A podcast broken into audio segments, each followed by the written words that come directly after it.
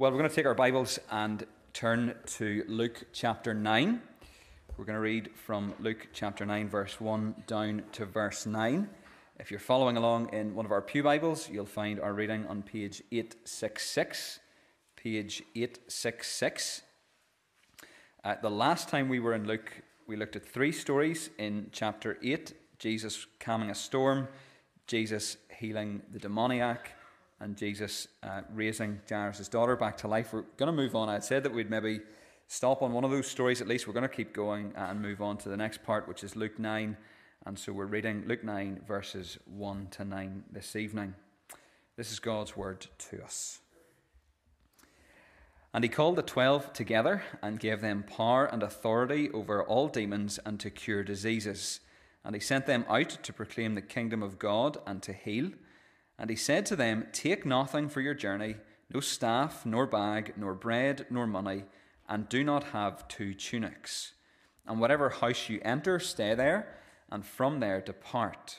And wherever they do not receive you, when you leave that town, shake off the dust from your feet as a testimony against them. And they departed and went through the villages, preaching the gospel and healing everywhere. Now Herod the tetrarch heard about all that was happening, and he was perplexed, because it was said by some that John had been raised from the dead, by some that Elijah had appeared, and by others that one of the prophets of old had, had risen. Herod said, John I beheaded, but who is this about whom I hear such things? And he sought to see him. Amen. And we thank God for his word to us this evening. Well, let's take our Bibles and turn to Luke chapter 9. Uh, we're going to think about the passage that we read earlier on in our service, Luke chapter 9, verses 1 to 9. Uh, you'll find it on page 866 of the Pew Bibles. And as you're turning it up, let's pray briefly together. Father, we thank you for your word. We thank you that it is a life giving word and that every time we read it, there is something new for us to learn about you and about your purposes in this world. And we pray that tonight you would speak to us, that we would know clearly what it is you would have us do as your disciples and as your followers. And we pray that we might exalt the name of our Saviour, the Lord Jesus Christ, through all that we say and think. For we pray in Jesus' name. Amen.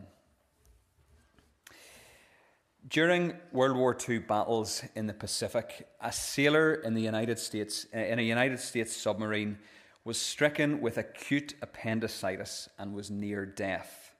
The nearest surgeon was thousands of miles away. A pharmacist who was on board the submarine watched the sailor's temperature rise to 41 degrees, very dangerously high. The sailor's only hope was an operation. So the pharmacist said to his stricken comrade, I have watched doctors do this operation. I think I can do it. What do you say? And the sailor gave the pharmacist permission to give it a go. In the wardroom, the patient was stretched out on a table beneath a floodlight. The mate and assisting officers, dressed in reversed pajamas, pajama tops, masked their, their, their faces with gauze, just cloth plasters. The crew stood by the diving planes to keep the ship steady. The, the cook boiled water for sterilizing.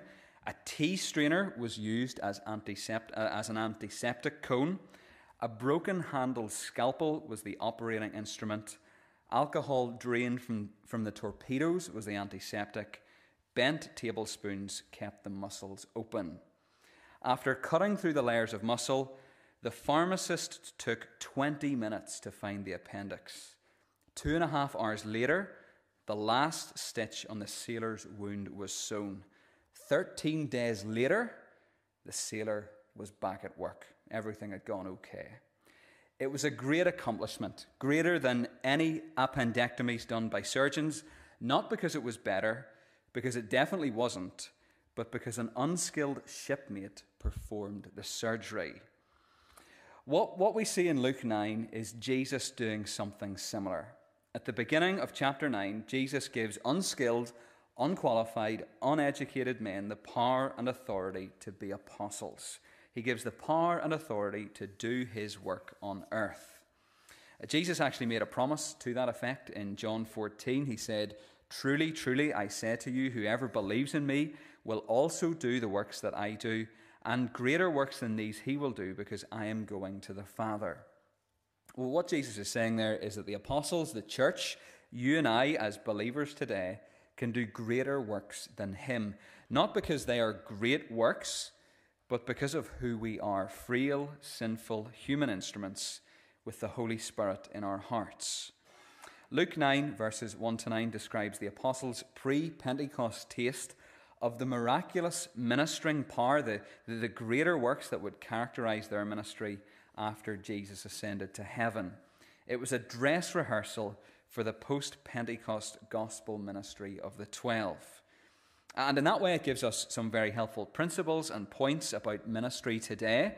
There are some details in this section that were specific to the apostles, but the broad principles are universal.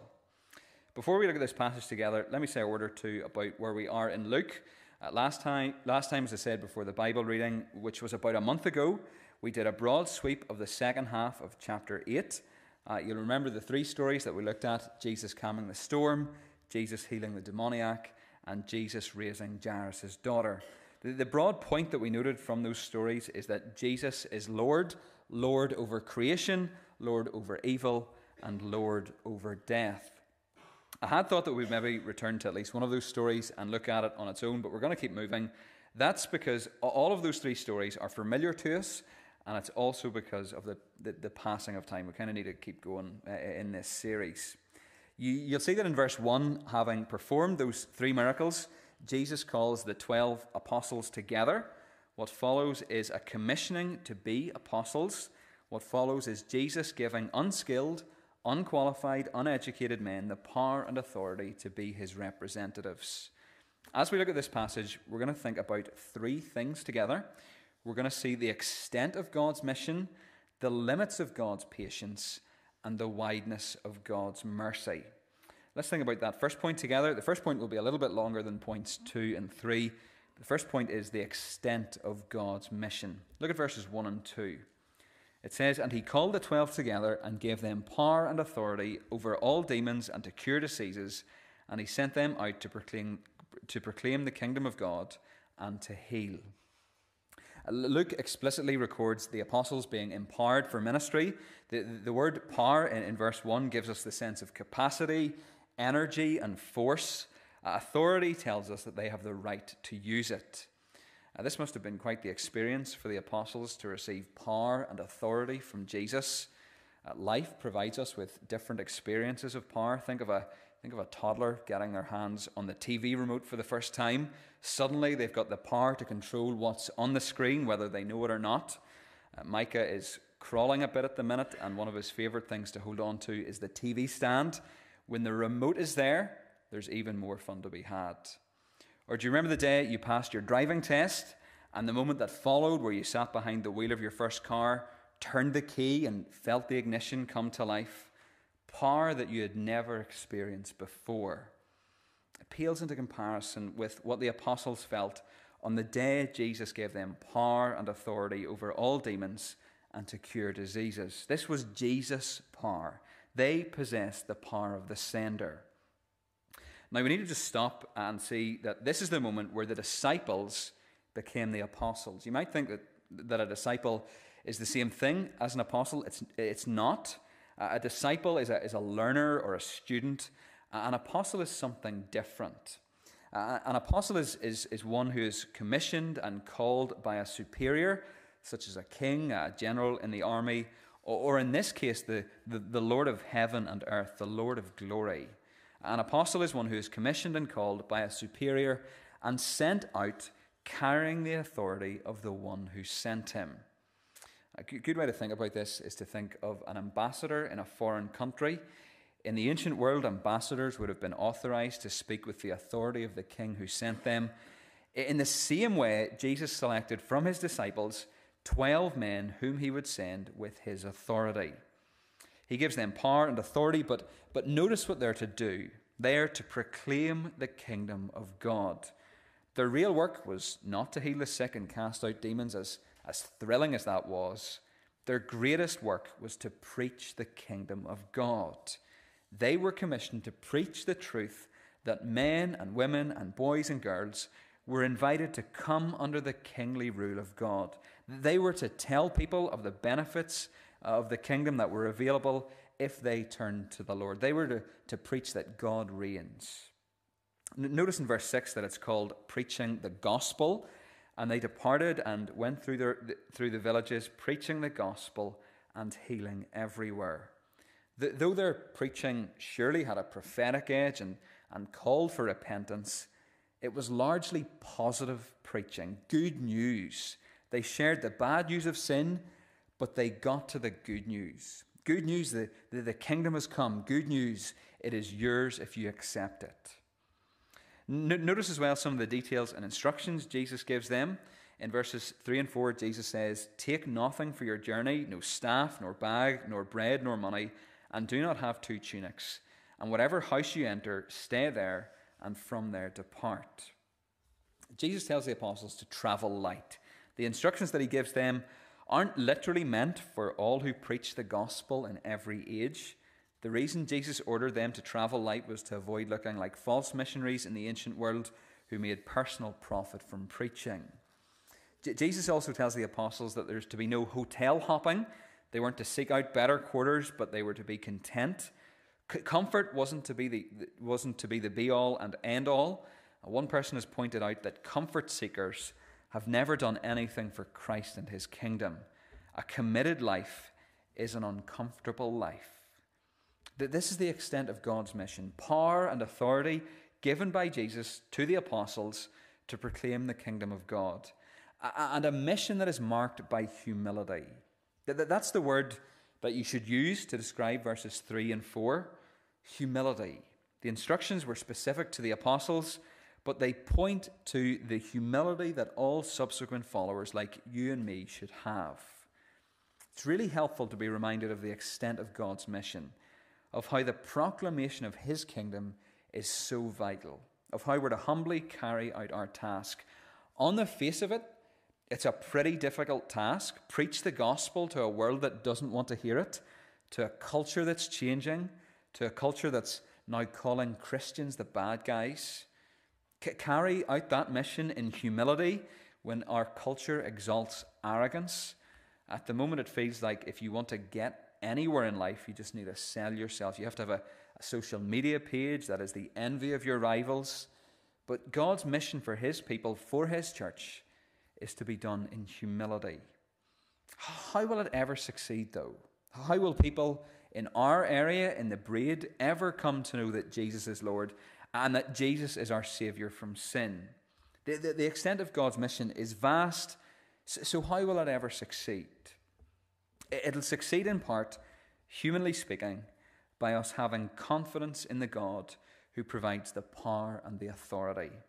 None of us are apostles, there are no apostles today, but as followers of Jesus, we are indwelt by the Holy Spirit, and having trusted in Christ, His Spirit is now in us. If only we realized the power and authority at our disposal. Now, this is likely to be one of the to, to be the first of many building project illustrations. I do promise that I'll try and keep a limit on them. I'll only mention it once a month or something like that. But this week there's been a bit more work on site, mainly pipe work. Uh, so a bit of digging and the laying of some pipes. Uh, I was talking to one of the men on site uh, who was working away at it, and he was telling me that when they started the pipe work, they put the bucket of the digger in and hit something that they didn't know was there. I think it was another pipe, not entirely sure.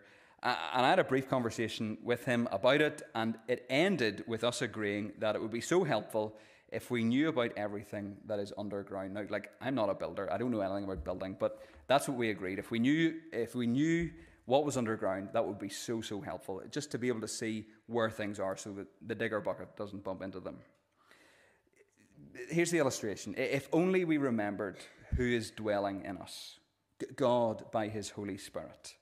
The extent of God's mission is vast. It'll succeed in part, humanly speaking, by us having confidence in the God who provides the power and the authority. Having trusted in Christ, his Spirit is now in us. If only we realized the power and authority at our disposal. If only we remembered that by his Spirit, he'll help us to speak to that broken person and work. If only we remembered that by his Spirit, he'll help us to articulate the gospel in simple language to someone who has never heard it before.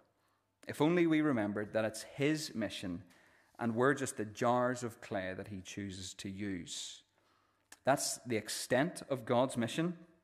We need to keep moving. Points two and three will be shorter. The second thing we see in this section are the limits of God's patience. The limits of God's patience. Uh, we skipped over verse 5 deliberately, but look at what Jesus says. And wherever they do not receive you, when you leave that town, shake the dust off from your feet as a testimony against them. Even people who don't read the Bible or know the Bible will have heard this phrase or, or used this phrase shake the dust off your feet. This isn't a phrase that, that Jesus came up with, it was an idea that his disciples were already familiar with. Remember that story about Moses that we looked at a few weeks ago? He's standing beside a burning bush, and what is he told? He's told to take his sandals off because he's standing on holy ground. To this day, we refer to the land of Israel as the Holy Land. It was the land promised by God to Abraham and to his descendants. The Holy Land, when it began to be inhabited by the Hebrew people in the Old Testament, was considered sacred. Everything outside the border, borders of Israel was pagan, and pagans were considered to be unclean. When a Jew went on a journey that took him across the borders of Israel into a pagan land, he would be standing on ground that was not holy ground, but contaminated ground. When the Jew came back to Israel, his custom was that before he crossed back into the Holy Land again, he would stop and literally shake the dust off his feet just to make sure that he didn't contaminate the Holy Land. Now, what's radical about what Jesus says in verse 5 is that Jesus is not telling them what to do when they go to pagans.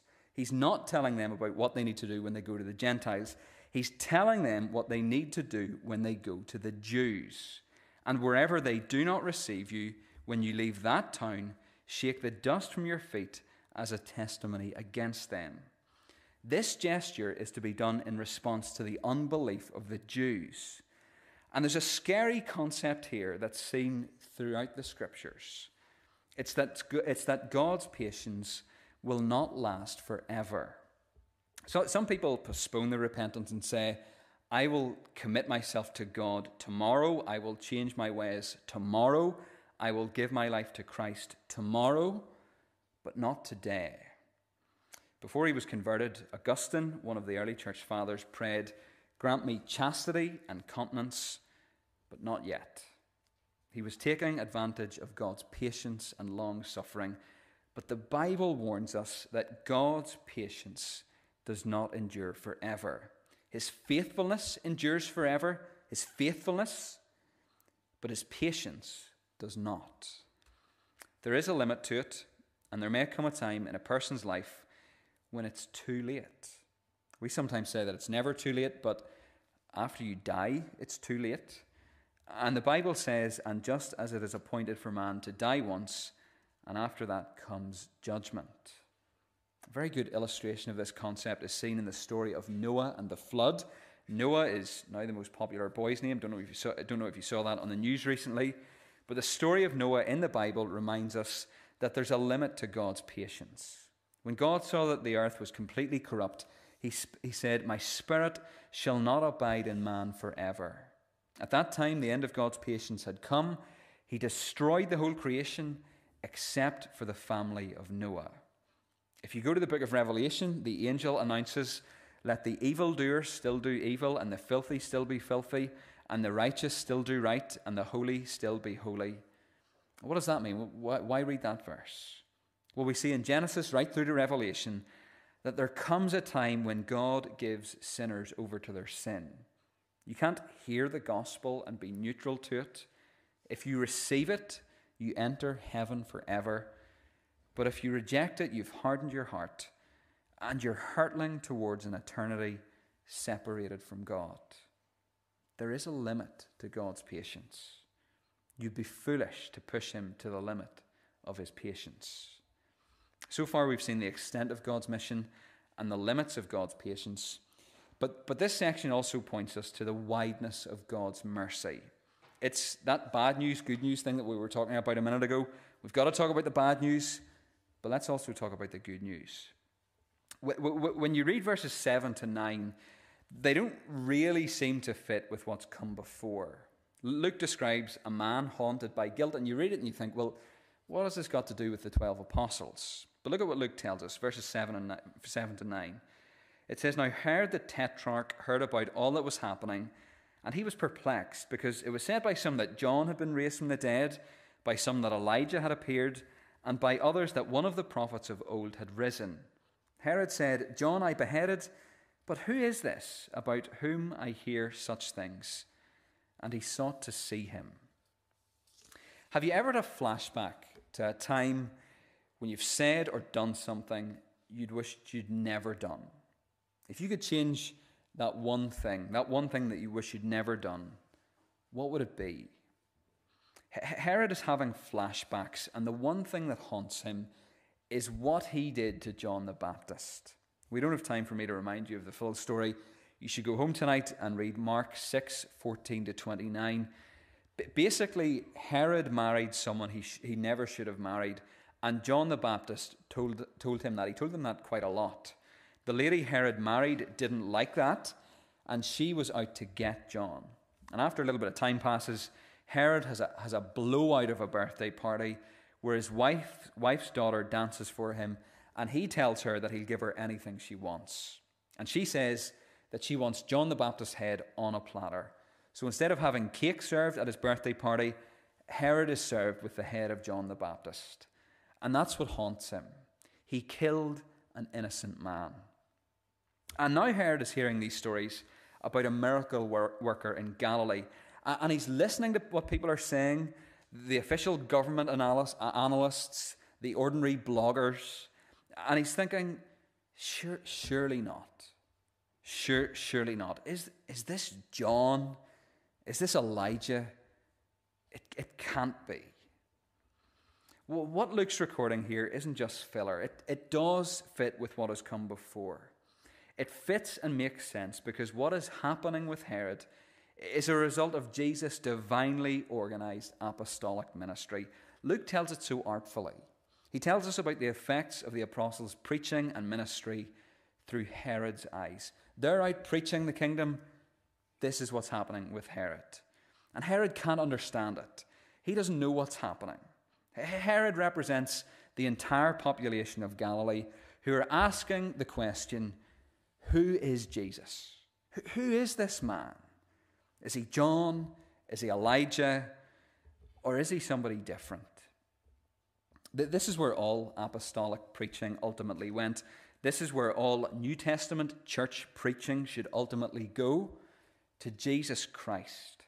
Herod and the people under his rule are wondering who is Jesus? Who is he and, and where has he come from? Is he the, the Son of God who has come down from heaven to save sinners by, by dying on the cross? Well, yes, he is. What, what this little anecdote about Herod tells us is that the apostles declared the wideness of God's mercy, and it made people wonder. Wonder who Jesus is. Wonder why they were bothering to go to the lengths they were, they were willing to go for, for, a man they'd only just met and who would be dead within a short space of time. Do you know, that's our job here in church. That's your job as you go out into another week to declare the wideness of God's mercy so that people stop and ask, well, who is this Jesus? And where can I find out more about him? The extent of God's mission. We go into a new week conscious of the extent of God's mission. He wants people to hear the gospel, and as his followers, he provides us, us with the power to speak for Him. If only we realized the power and authority at our disposal.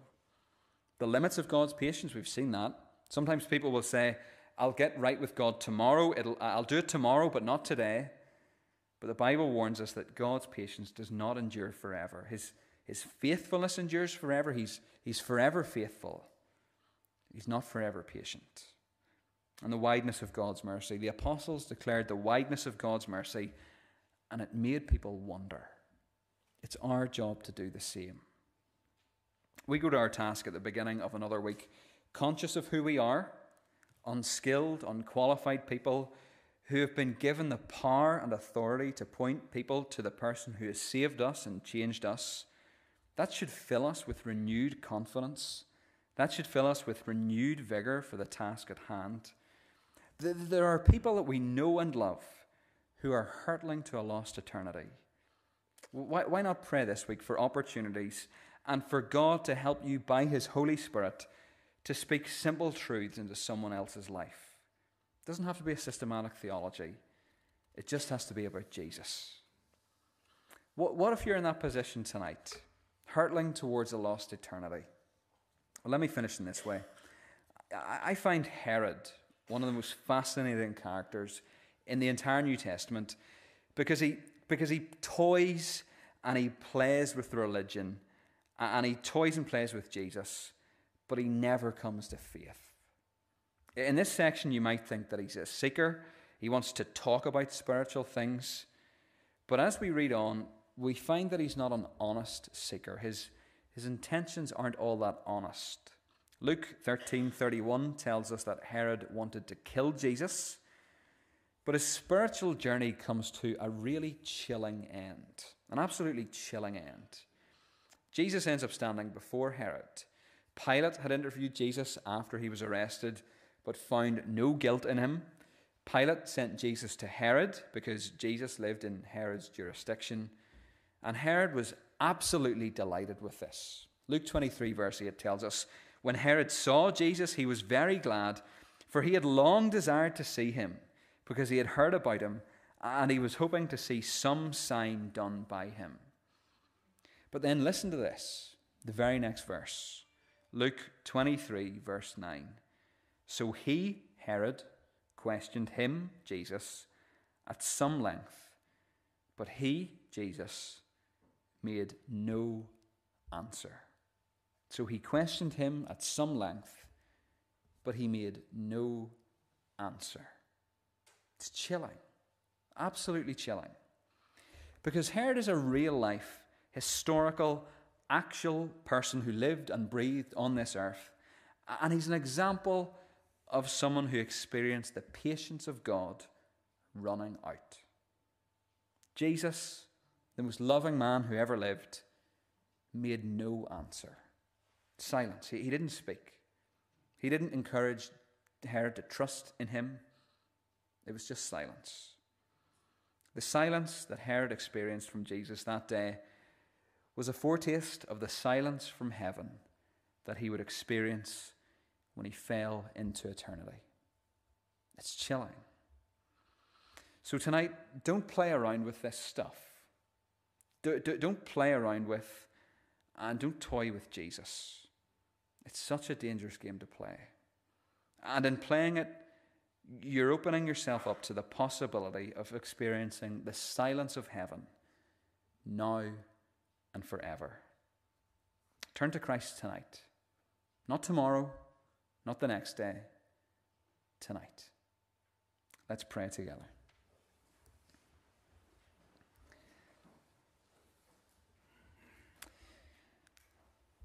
Lord, we thank you for this passage, and we thank you for the reminders that it gives us, for the principles that we can hold on to.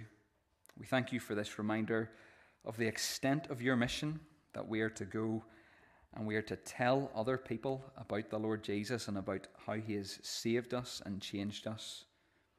We realize that there is a limit to your patience, though, and that there will be times when even we have to shake the dust off our sandals and and walk away from someone or a situation. But we pray tonight for those who aren't trusting in the Saviour that they would not test the limits of your patience uh, and that they would look to the example of Herod, who, experienced the silence of the Saviour, the silence of heaven. And we pray that Herod's example might point them to the urgent need of trusting in Christ. Not tomorrow, not the next day, but tonight. Father, bless your word to all of our hearts. And we pray these things in Jesus' name. Amen.